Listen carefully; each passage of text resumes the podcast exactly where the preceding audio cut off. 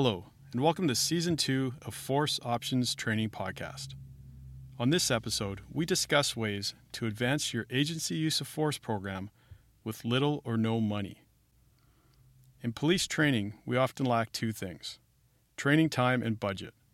So, doing a complete teardown and revamp of your existing use of force program might not be practical or even necessary. That being said, you should always be looking at ways that you can improve what you're teaching and how you're delivering the training. We can't be satisfied with just a status quo. Just like equipment and tactics have evolved over the years, so must our use of force training. Unfortunately, though, our budgets haven't always kept pace. As well, sometimes we are our own worst enemies. As they say, two things that cops hate most are change and reluctance to change. We also have to remove our blinders and bias towards our own system and or martial arts and keep an open mind. So here are some tips that really cost little or no money that could advance your program. And just a reminder that today's episode is sponsored by Wild Boar Social Club. It's a lifestyle. Tip 1. Look at your data. Do you have a way to track your department's use of force? If it's being effective, if it's not effective, can you look to see what officers are using in terms of tools, empty hand control, what is working and what are they struggling with? Where are most of your use of force complaints coming from? Can you review video and body cam footage, even talking to the members, just what is working and what is not? Number two, take an internal inventory. Take a look inside your own department to see if you have members that may have a particular set of skills, skills which they have acquired over a long period of training. You might have a competitive wrestler, a judoka, a BJJ black belt that you can tap into. In a future episode, I'm going to be interviewing the guys from Police Judo who were training judo at their department and then forged their own system by trial and error while patrolling the notorious Vancouver's downtown east side. If they've identified somebody, bring them in and have them workshop some techniques they would use when they encounter certain positions, such as someone just turtling. It doesn't even have to be techniques, it can also be drills. We have started implementing arm drags and pummeling into our warm ups.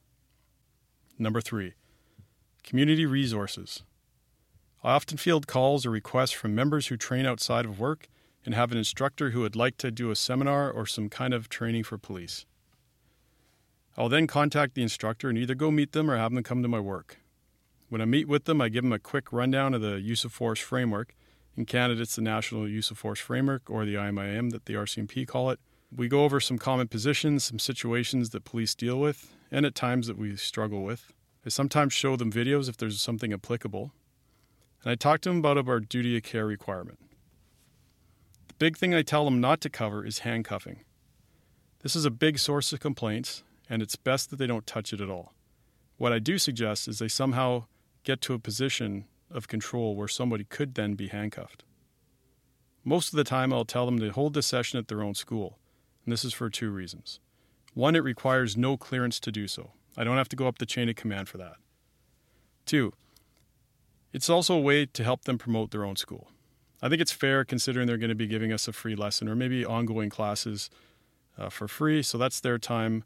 Hopefully, it's going to encourage some members to maybe want to train there after on their own time as well. I will then post the information to our members and attend it myself. I find this helps as well if there's any questions regarding, hey, can we do this or how can I articulate this? I can help answer that on the spot. Over time, I've been able to create a list of vetted martial arts schools that I can recommend to members that live in different locations. So, just not in the city that we police. Uh, often members live all over the place outside in different locations, and whatever's easiest for them to go and, and train at, this way, if they call me and say, "Hey, I live out here. Do you know where I can go train?" I can just give them a, already a thumbs up from a recommended school. Four, workshop the techniques. Anytime you learn some new techniques, take it back to your agency and workshop them. A few years ago, it was brought to our attention that we may be lacking some techniques for smaller stature officers. Gone are the days where there was a height or weight requirement to get on this job. But many of our takedowns, for examples, are geared towards big officers. So one of our members, who is an avid grappler to say the least, suggested having his BJJ instructor come in and workshop it. This instructor is not only a world class competitor, but he's also of a smaller stature himself. So we showed him our takedown that we used in our vascular or lateral neck restraint recertification.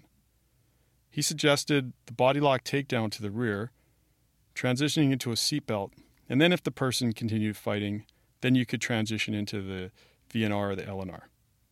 So we trained it, workshopped it, and liked it.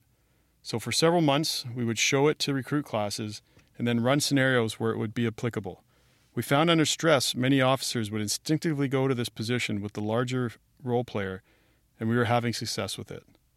So we then decided to adopt it as an additional takedown and have been teaching it ever since. Number five, finally, write it up.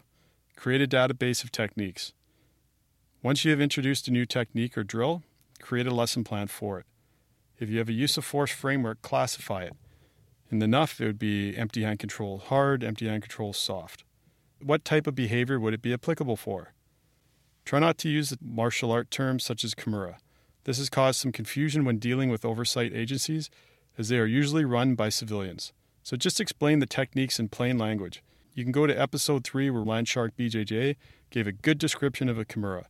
And if you have good documentation, then it's easy to justify and defend down the road if it ever comes into question.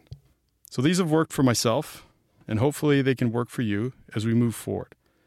If you have any tips that worked for you and your agency, you can post them on my Instagram here at Force Options Training. Again, I would like to thank Wild Boar Social Club. And remember, stay safe out there.